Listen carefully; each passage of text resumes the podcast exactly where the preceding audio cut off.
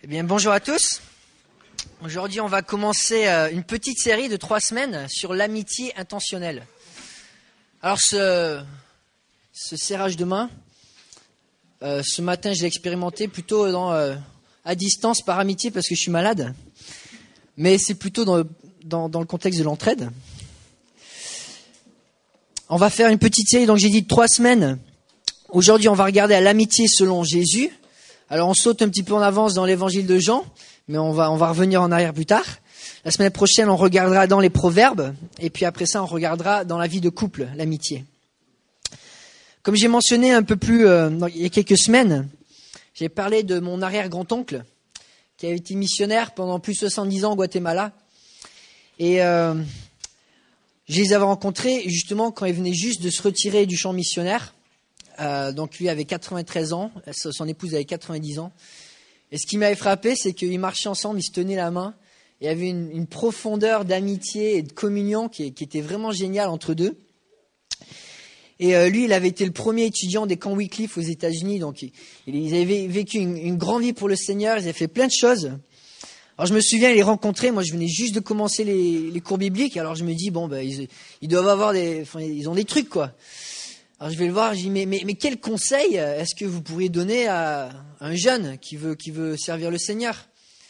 Et je me disais, bon, il va me dire euh, un truc super spirituel, du genre, il faut prier 25 heures par jour, ou euh, il faut aller dans les Himalayas pour jeûner 40 jours sans manger, sans boire et sans respirer, ou il faut lire la Bible toutes les semaines. Enfin, un peu, un peu dans cette perspective, quoi, je me disais. Et puis ce qu'il m'a dit, ça m'a vraiment calmé, et ça m'a vraiment surpris. Il m'a dit, Philippe, si tu veux faire une différence, fais-toi des amis. Les amis que tu vas te faire vont être ton plus grand soutien pour le reste de ta vie. Alors je l'ai écouté, je suis parti en faculté et j'ai ouvert un compte Facebook et ma vie n'a jamais été la même. Mais si on se demande à quel point est-ce que c'est important l'amitié? À quel point est-ce que c'est important d'avoir des amis, d'être un ami. Le philosophe grec Aristote, même d'une perspective non biblique, disait que l'amitié, c'était la clé du bonheur. Même Voltaire disait, toutes les grandeurs de ce monde ne valent pas un bon ami. Avoir un, milliard d'euros, avoir toute la gloire du monde, si on n'a pas d'amis, ça sert à quoi? Ça sert à quoi?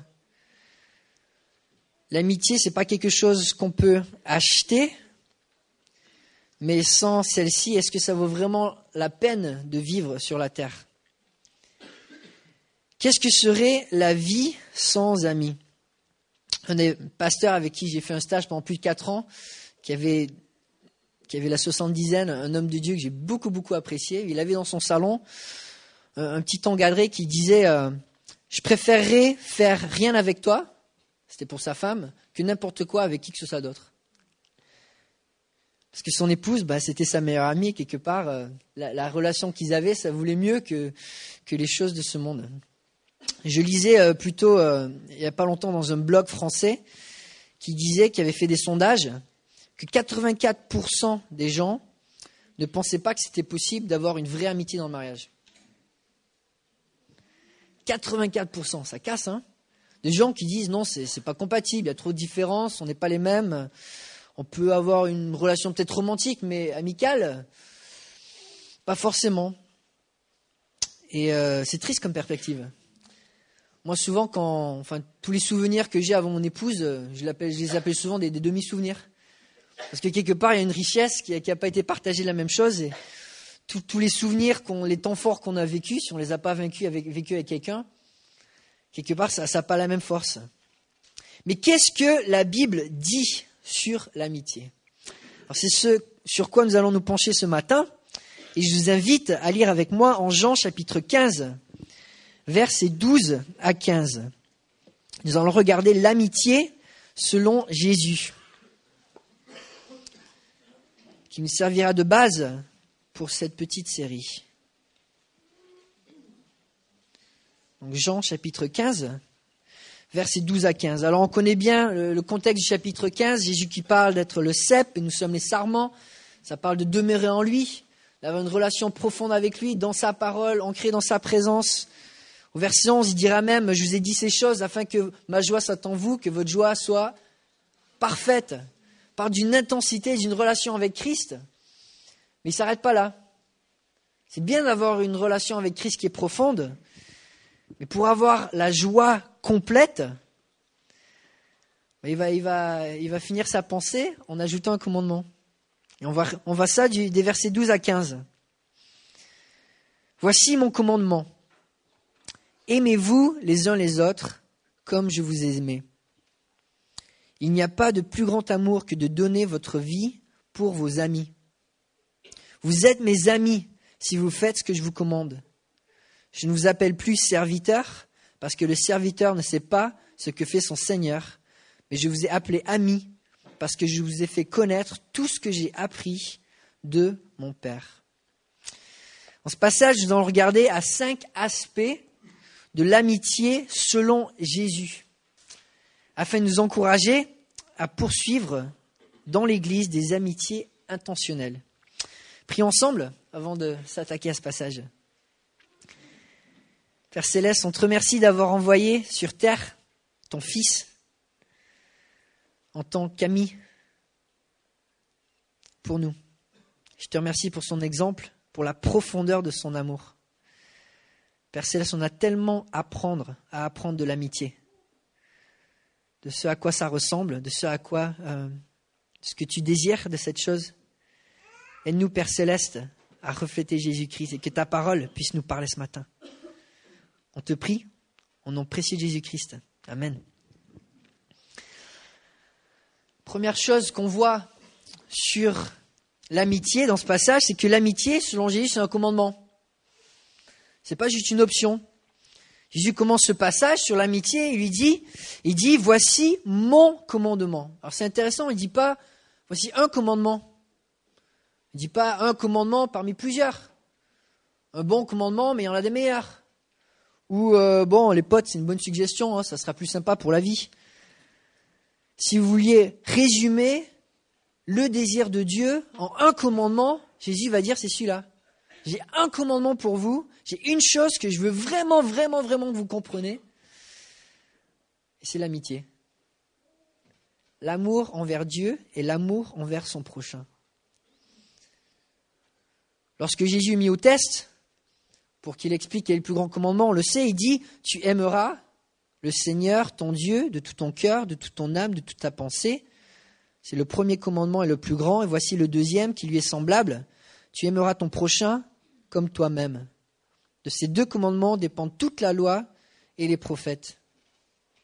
En 1 Jean chapitre 3, verset 23, Jean dira un peu la même chose, il parle du commandement. Voici quel est son commandement. C'est que nous croyons au nom de son Fils Jésus-Christ et que nous nous aimions les uns les autres comme il nous l'a ordonné. En 2 Jean, Jean continue à décrire au verset 6, Or l'amour consiste à vivre conformément à ses commandements. Tel est le commandement dans lequel vous devez marcher, comme vous l'avez appris depuis le début. S'il y a quelque chose que Jésus veut vraiment, vraiment que ses disciples comprennent, c'est quoi? C'est de vivre une amitié profonde les uns pour les autres, qui est basée sur une amitié profonde avec Jésus-Christ. Jésus parle d'amour au verset 12, au verset 13, tout de suite, il connecte avec la pensée de l'amitié. C'est intéressant, il dit, il n'y a pas de plus grand amour que de donner sa vie pour un ami. Alors je sais pas vous, mais des fois je pense à ce, verset, il n'y a pas de plus grand amour, mais euh, est-ce que ça serait pas plus grand de donner sa vie pour quelqu'un qu'on ne connaît même pas Est-ce que ça ne serait pas un amour encore plus grand de donner sa vie pour un ennemi Ou pour une personne euh, qui est rejetée et pourtant, Dieu dit l'amour le plus grand, le plus supernaturel, le plus puissant, c'est celui de l'amitié. On verra, ça un peu plus loin. Alors vous endormissez pas encore. Mais la plus grande forme de l'amitié, de, l'amour dans la Bible, c'est l'amitié. C'est surprenant, hein C'est plus fort que l'amour romantique. L'amitié est plus fort que l'amour romantique. On regarde dans les passages de la Bible, on pense à notre relation avec Jésus-Christ. C'est décrit à l'idée du mariage, on va être unis avec Jésus-Christ. Mais est-ce que c'est décrit en termes de communion relationnelle d'amitié ou romantique? Notre union avec Jésus-Christ. Est-ce que c'est une romance? Bah non, c'est une amitié. Lorsqu'on regarde à la vie de David, il disait que son amitié avec Jonathan était quoi? Encore plus profonde, encore plus belle que, que l'amour des femmes. La Sulamite, la petite amie de Salomon, dans le Cantique euh, des Cantiques, disait que elle, elle aurait préféré être le frère de Salomon que son épouse, parce qu'elle aurait voulu avoir cette proximité avec lui, grandir avec lui, être proche de lui. Puis il faut dire, la pauvre, elle avait de la compétition. Hein. Alors, euh, je ressors des, vieux dessins que je faisais euh, quand j'étais un peu plus jeune. Et euh, donc, le roi Salomon a eu 700 princesses pour femmes, 300 concubines. Un gars que j'avais inventé, je l'appelais Philonelphe. Son meilleur ami, c'est un ver de terre. Bon, j'étais dans mes délires. Hein. Ça fait combien en belle-mère tout ça? Vanité des vanités, tout est vanité, dit le roi Salomon. Alors, c'est vrai que Salomon et David, bon, c'était pas forcément les plus beaux exemples. David, avait beaucoup de femmes, Salomon avait beaucoup de femmes, alors forcément, le mariage, il en a souffert de, l'amitié qu'ils auraient pu vivre. Mais même Nietzsche disait, c'est pas un manque d'amour, mais un manque d'amitié qui produit des mariages malheureux. Même les non-croyants l'attestent. Mais si on devait résumer le commandement de la ville, de la Bible en une ammunition, ça serait une flèche d'amour. Mais l'amitié, ça reste, ça reste, euh, ça reste l'arc. Et sans l'amour, sans l'amitié, cet amour, il va pas très loin. Alors cette amitié se, se montre dans beaucoup de contextes. ma, fille, de temps en temps, elle vient me voir, elle me dit Papa, on est meilleurs amis Alors je lui réponds Bah oui, on est meilleurs amis, mais ta mère, c'est ma meilleure meilleure amie. Alors bien sûr, je, veux être ami avec ma fille, c'est pas juste ma fille. C'est pas juste une personne que Dieu a placée dans ma vie, c'est pas juste une personne dont j'ai l'autorité par-dessus. Ça reste une amie. Il n'y a pas longtemps, euh, au lieu de m'appeler papa, elle a commencé à m'appeler Philippe. Hé Philippe, ça va? Alors c'était mieux que quand elle m'appelait Babe. Donc euh, l'équivalent en français, ça serait poupée ou ma biche ou ma poule. Hé ma poule Alors j'ai dit, bah, écoute ma fille, il y a 7 milliards d'individus sur la Terre qui peuvent m'appeler Philippe, ou ce qu'ils veulent. Il y en a deux qui peuvent m'appeler papa. Alors forcément, bon, il y a, y a des relations spéciales, mais souvent on trouve des excuses. Ah, mais je suis le parent. C'est différent. Ou je suis supérieur, ou je suis le collègue, ou je suis le voisin. C'est différent. J'ai lu un, livre récemment qui parlait, euh, c'était un, pasteur, et puis c'était un livre vachement chouette, qui avait plein de bons conseils pratiques, mais il disait, moi je ne peux pas me permettre d'avoir des amitiés dans l'église, c'est trop risqué. Parce que s'il y a des tensions, moi je ne veux pas être d'un côté. Et je me disais, mais quelle hypocrisie. Comment est-ce que c'est possible d'aimer les gens s'il n'y a pas un lien d'amitié? Mais tellement souvent, on trouve des excuses.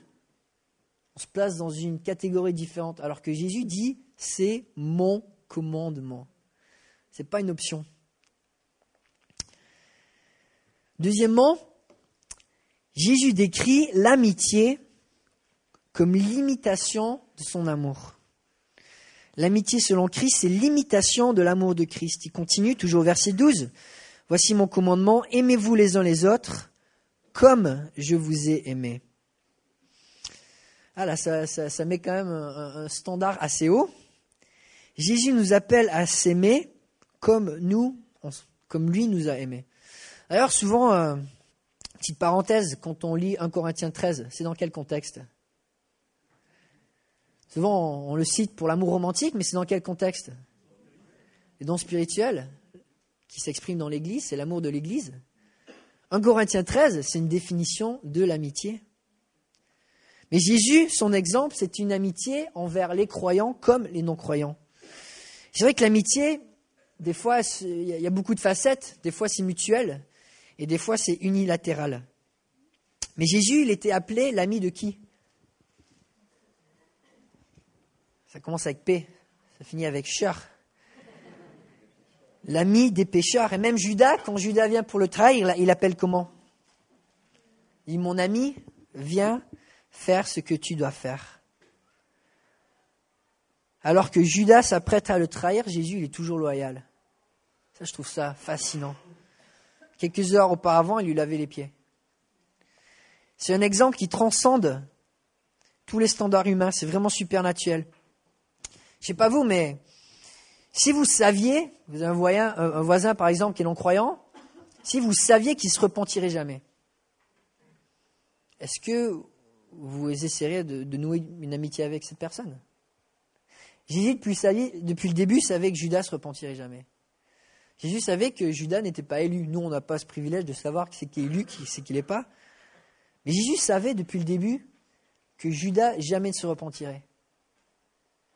Et pourtant, Jésus était l'ami de Judas. Et ça, c'est une amitié qui, dépasse ma compréhension. Personnellement, je ne sais, sais pas si je ferais ça naturellement.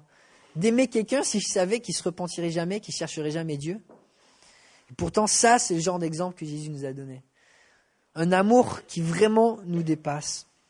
Alors oui, aimer Judas, c'était supernaturel, mais aimer ses disciples, je pense, c'était aussi supernaturel. Parce que Judas, bon, d'un côté, Jésus savait que lui ne comprendrait jamais. Alors que ses disciples, lui, eux, bah, ils comprenaient un petit peu, mais ils n'allaient pas toujours jusqu'au bout. Et pourtant, Jésus les a poursuivis, les a recherchés. Et ce que je trouve bien dans son ministère avec Jésus, c'est un ministère qui est centré sur les, gens. Jésus, il a laissé les personnes vivre avec lui. Son, exemple de discipulat, c'était des gens qui pouvaient voir avec transparence comment lui vivait. Il marchait avec lui, il vivait avec lui, il respirait avec lui, il riait avec lui. Et quelque part, ça sert à rien d'être reconnu dans l'Église ou parmi les chrétiens pour un don, pour une capacité, si on n'arrive pas à transmettre ces choses dans des relations qui sont transparentes, des relations qui sont réelles. C'est comme ça que Jésus a aimé. Alors j'avais euh, un petit dessin, bon j'ai oublié de le montrer. Pouvoir de détruire une planète, rien comparé à la puissance de la mort de Christ. Amen. Voilà. Alors, troisième point, l'amour selon Christ est sacrificiel. Un autre petit dessin, mon petit fils Nelve, il joue la batterie, puis il dit Maman, tu me le dis si je fais trop de bruit, c'est pour que je puisse compatir, puis il remet. Il n'y a pas de plus grand amour que de donner votre vie pour vos amis. L'amitié, comme l'amour, ça a un coût. C'est pas, c'est pas toujours facile, c'est pas toujours gratuit de donner son amitié, de donner son amour. Jésus, il l'a payé au prix de la croix, son amitié pour nous. Bouddha disait, celui qui aime 50 personnes a 50 malheurs. Celui qui aime 10 personnes a 10 malheurs. Celui qui n'aime personne n'a pas de malheur. Il y a un petit élément de vérité là-dessus, mais bibliquement, ça serait plutôt celui qui aime 50 personnes connaît 50 bénédictions. Il y a un livre euh, aux États-Unis, je ne sais pas si elle a été traduit, qui a, pour titre Les relations, un bazar qui en vaut la peine. je trouve ça magnifique comme perspective. Ouais, les relations, ben, on va se friter, on n'est pas parfait. Euh, il va y avoir des temps de difficulté, ça va être dur, mais la bénédiction est tellement plus profonde que ce qu'on peut obtenir par nous-mêmes. Moi, je lisais ce verset, euh, il n'y a pas plus grand amour que de donner sa vie, un peu dans l'idée négative euh, du sacrifice, euh, du genre ben, l'abandon de soi, le désintéressement, on s'oublie. Et j'oublie un peu le côté du positif, qui est en fait le don de soi. Jésus, lorsqu'il s'est donné à la croix, il n'a pas perdu au change, il s'est donné. C'était un don. C'était actif, c'était intentionnel. Pas juste passif, je souffre, euh, je, subis, mais c'était celui qui se donne. Pourquoi c'est important? Pourquoi est-ce que c'est important que l'amour, c'est quelque chose qui se donne? Pourquoi est-ce que c'est important que l'amour, ça soit au sein d'une relation amicale? Parce que l'amour, l'amitié, ça crée un lien ça vient avec des attentes. L'amitié, c'est un peu comme une promesse.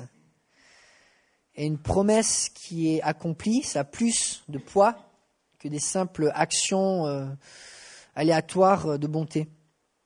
Quand on y réfléchit, Jésus, quand il est venu sur la terre, qu'est-ce que vous pensez qui aurait été une plus grande marque d'amour? D'avoir un ministère de popularité, comme il a commencé avec les Juifs, puis après il y avait les païens qui le cherchaient, de dire bon ben je vais chez les, je vais chez les païens, je vais chez les Grecs, je peux proclamer l'évangile à encore plus de personnes. Bon, y a, il y a quelques promesses qui avaient été faites aux Juifs, mais bon, c'est pas grave, on, s'en chargera plus tard. quelle aurait été la, plus grande marque d'amour? En Romains 15, 8, Paul écrit J'affirme en effet que Jésus-Christ est devenu le serviteur des circoncis pour prouver que Dieu est vrai en confirmant les promesses faites à leurs ancêtres. Ça, je trouve ça chouette. Jésus, il est venu sur terre pour réaliser des promesses qu'il avait faites à des amis. c'est vrai que Jésus, théologiquement, on comprend, il est mort à la croix pour des péchés. Mais lorsque Jésus a pris le, poids de nos péchés, il savait pour qui il le portait. Lorsque Jésus fut crucifié, il pouvait se dire Abraham, tu te souviens de la promesse que je t'ai faite? C'est pour toi que je suis là. Moïse, mon ami, ce poids que je porte, tu l'as attendu depuis tellement longtemps? Et là, je suis là, pour toi, mon ami. Et aujourd'hui, c'est la même chose. Il pourrait dire votre nom. Il aurait pu votre dire votre nom à la croix. C'est pour toi, mon ami, que j'ai porté ce fardeau. La plus grande marque d'amour, c'est dans l'amitié. Les croyants sont appelés à être connus pour l'amour qu'ils ont les uns pour les autres la plupart d'entre nous, je sais, on va probablement pas mourir pour un ami, mais c'est pas vraiment euh, le point principal du passage. La question, c'est à quel point est-ce qu'on se donne? À quel point on est prêt à s'investir pour, pour nos amis? Proverbe 17, 17 dit Un ami aime en tout temps et un frère est né de l'adversité. L'amour de l'amitié sacrificiel, mais il est aussi conditionnel. Quelque part, euh, pour subir l'amitié de Christ, il faut aussi se laisser porter par Christ. Et Jésus dit, vous êtes mes amis si vous faites ce que je vous commande. Et là, il parle plutôt de l'amitié dans le sens mutuel. Une vraie amitié de Christ qui bénit l'âme, quelque part, bah, il faut qu'elle commence par une relation dans le cœur qui a été changé par le salut de Jésus-Christ, si on n'a pas été lavé de nos péchés, on n'a pas été purifié, on n'a pas été uni avec Dieu, avec Christ quelque part, on ne peut pas connaître tous les bénéfices de Dieu. L'amitié avec Christ, de certains points de vue, elle est aussi conditionnelle, si on veut la connaître dans toute sa bénédiction. En Jérémie, chapitre 3, il y a le peuple qui va vers Dieu, ils sont dans la souffrance, et puis il appelle ami. Hé, mon ami, tu te souviens quand on était potes euh, Tu veux pas venir m'aider? Maintenant, tu cries vers moi, mon père, c'est toi qui es l'ami de ma jeunesse.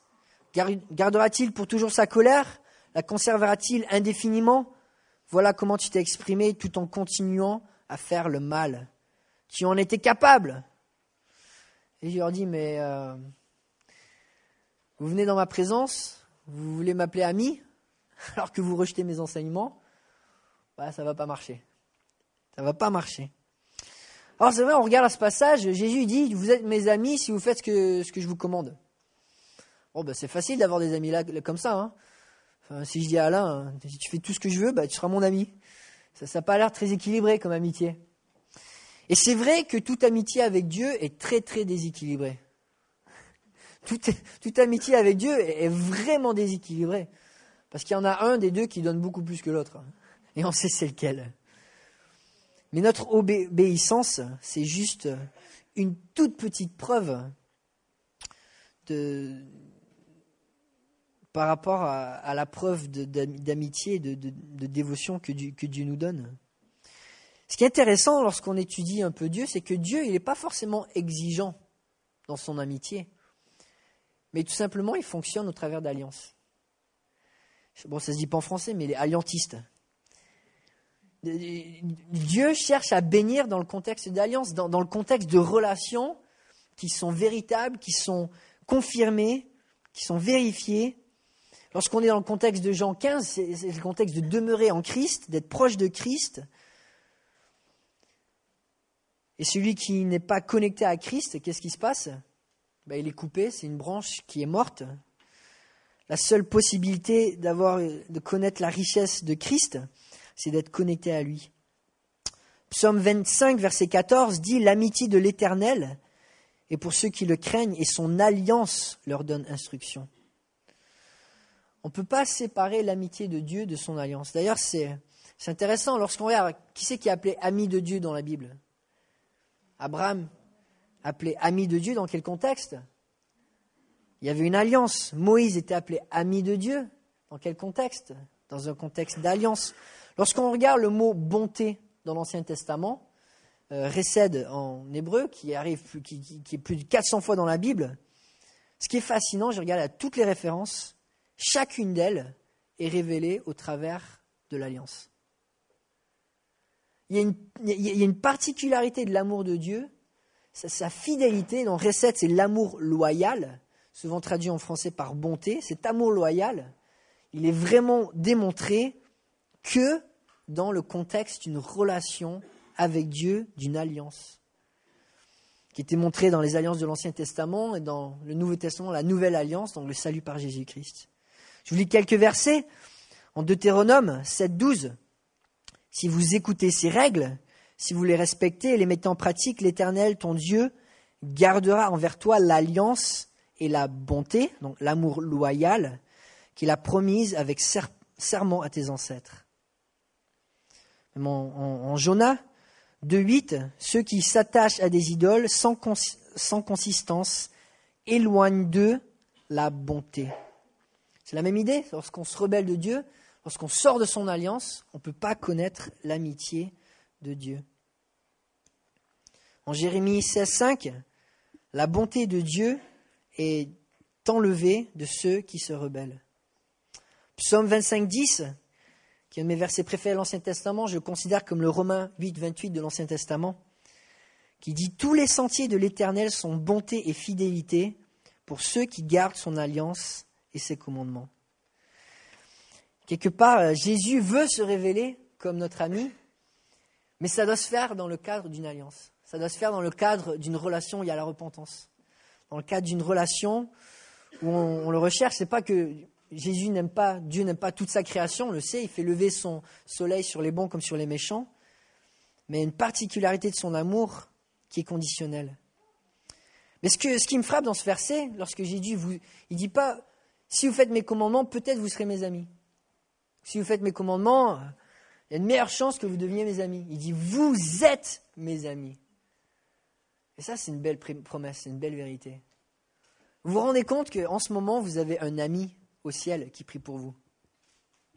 Vous avez un, ami, Jésus-Christ, qui intercède pour vous. Ça, c'est l'amitié que Jésus nous donne. Alors bien sûr, euh, nos relations euh, sur Terre sont, sont, sont, différentes, ce n'est pas le même standard, mais quelque part, on, obtient ce qu'on sème. Et toute amitié sur la Terre, quelque part, euh, va aussi aboutir euh, par rapport à combien on y investit. Si on veut vraiment goûter pleinement à la beauté et aux bénédictions que Dieu a planifiées dans les relations, bah, quelque part, il va falloir s'investir. Il y a une condition. Il faut qu'on se donne. Il faut qu'on se donne. Alors finalement, l'amitié de Christ, elle est intentionnelle. C'est ce que nous allons regarder dans le reste de notre série. J'avais un autre dessin qui aime bien taquine bien, tu vois, je te taquine pas seulement parce que tu es moche. Bon, il aime bien casser mon ami. Mais Jésus au verset 15, il dit, je ne vous appelle plus serviteur, parce que le serviteur ne sait pas ce que fait son Seigneur, mais je vous ai appelé ami, parce que je vous ai fait connaître tout ce que j'ai appris de mon Père. Jésus avait un but dans ses relations amicales. C'était pas juste être amitié pour le confort, être amitié parce que ça fait du bien, par plaisir, pour la compagnie. Il avait un but, c'était de dire la vérité à ses disciples pour qu'ils deviennent de plus en plus à l'image de Dieu. Lorsqu'on regarde la première relation amicale dans la Bible, c'est laquelle? Relation humaine. Adam et Ève. Ève, elle a été créée dans quel but? Pour devenir une, une aide. La première relation dans la Bible, c'était une relation créée pour l'entraide. Et ça, c'est le but des relations. Le but des relations, c'est de nous aider, comme euh, le fer aiguise le fer, l'homme aiguise l'homme, à s'aiguiser pour devenir comme Dieu. En Proverbe 27, 9, et on regardera au Proverbe plus la semaine prochaine, l'huile et les parfums réjouissent le cœur, et la douceur d'un ami vaut mieux que nos propres conseils. Quelques versets plus tôt, Proverbe 27, 5 et 6, on va regarder celui-là en particulier la semaine prochaine. Mieux vaut un reproche ouvert qu'une amitié cachée. Les blessures d'un ami prouvent sa fidélité, tandis que les baisers d'un ennemi sont trompeurs. C'est pas toujours facile de dire la vérité. Des fois, ça nous sépare. Des fois, ça brise des relations. Et pourtant, notre monde a tellement besoin de vérité dans les relations. Ouais, bon, d'accord, sur Facebook, euh, la plupart des gens, on a une moyenne de 200 amis. Bon, c'est chouette. Mais on regarde d'autres statistiques, euh, une personne en France a en moyenne entre 1 et 3 confidents. Ça fait pas beaucoup pour 200 amis d'avoir seulement une ou trois personnes à qui on peut vraiment parler. Mais de plus en plus, les relations sont superficielles. De plus en plus, les relations ne vont pas en profondeur. Et Christ, lui, nous dit qu'une relation qui va en profondeur, c'est une relation qui parle de la vérité à son prochain. Jésus appelait ses disciples amis parce qu'il leur disait la vérité. Parce qu'il les aidait à cheminer pour grandir, pour être comme Christ. Ses conversations avec ses disciples étaient intentionnelles, dans le but de les rendre comme Dieu, dans leur caractère. C'est vrai que notre société, de plus en plus, euh, on pose des cadres, on pose des limites. On habite dans des boîtes, on va dans nos boîtes pour aller au travail, et puis on protège notre vie, il n'y a pas trop d'intrusion. Parce que c'est vrai que laisser les gens entrer dans nos vies, bah, c'est pas toujours facile. Mais ce qui me frappe avec Jésus, c'est qu'il a commencé avec douze pêcheurs, douze disciples, il s'est lié d'amitié avec eux. Ils ont vu sa vie. Ils ont vécu avec lui. Ils ont été, il n'y a aucun doute, à des moments un fardeau pour lui. Et pourtant, c'est eux qui ont changé le monde. Non seulement il leur enseignait les principes, mais il vivait avec eux pour leur montrer, les corriger, les guider, les instruire au fur et à mesure de la vie. C'est pour ça qu'il pouvait leur dire, je vous ai dit tout ce que j'ai appris du Père. Jésus ne cachait rien. C'est vrai qu'en tant que croyant, on lutte tous avec le péché, que ce soit avec euh, l'irresponsabilité financière, manque de discipline, les addictions, la paresse, l'impureté, le compromis, l'amour pour le monde. On a tous nos soucis. Mais si on n'a pas des amis qui sont proches de nous pour nous dire la vérité en face, est-ce qu'on peut s'en sortir? Est-ce qu'on va s'en sortir? Alors bien sûr, Dieu trouve toujours un moyen pour nous sortir de la tentation qu'on lui fait confiance. Mais vous ne pensez pas que Dieu a choisi le corps de Christ pour nous bénir? Jacques disait de nous encourager les uns les autres et de nous confesser nos péchés les uns les autres, de prier les uns pour les autres.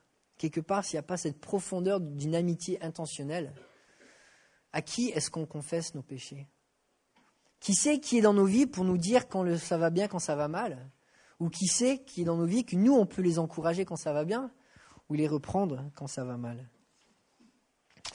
Quand j'étais adolescent, grandissant en France, on était dans une petite église à Toulouse où il n'y avait aucun jeune de mon âge. Et pendant presque huit ans, je priais à Dieu la même prière. Dieu, j'aimerais avoir un ami.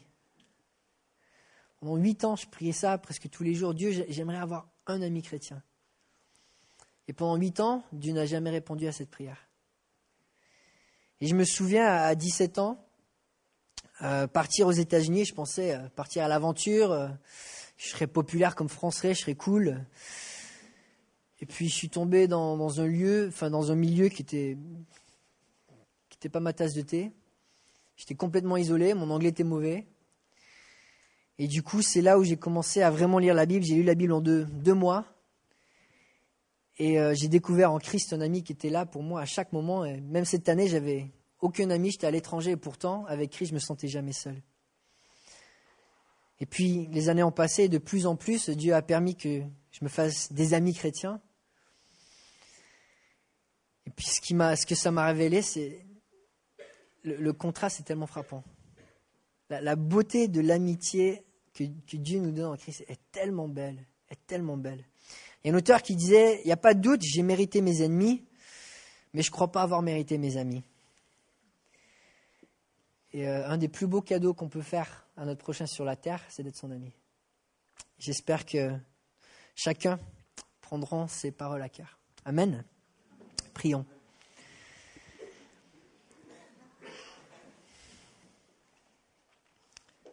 Père Céleste nous dit qu'il n'y a pas de plus grand amour que de se donner pour ses amis. Que ce qui te fait connaître, c'est notre amour les uns pour les autres. Et pourtant, Père Céleste, je sais à quel point mon voisin, à qui je suis à côté, le dimanche quand je m'assois, souvent j'ai pas beaucoup de, de désir d'amour pour lui. Je te prie, Père Céleste, de nous donner des intentions centrées sur ta volonté pour notre prochain dans l'Église. Que ton amour puisse être visible. Que tu puisses nous bénir avec des amitiés profondes. Que nous puissions être cet ami que nous désirons. À l'exemple de Jésus-Christ. Aide-nous par ta grâce à l'imiter. En son nom on prie. Amen.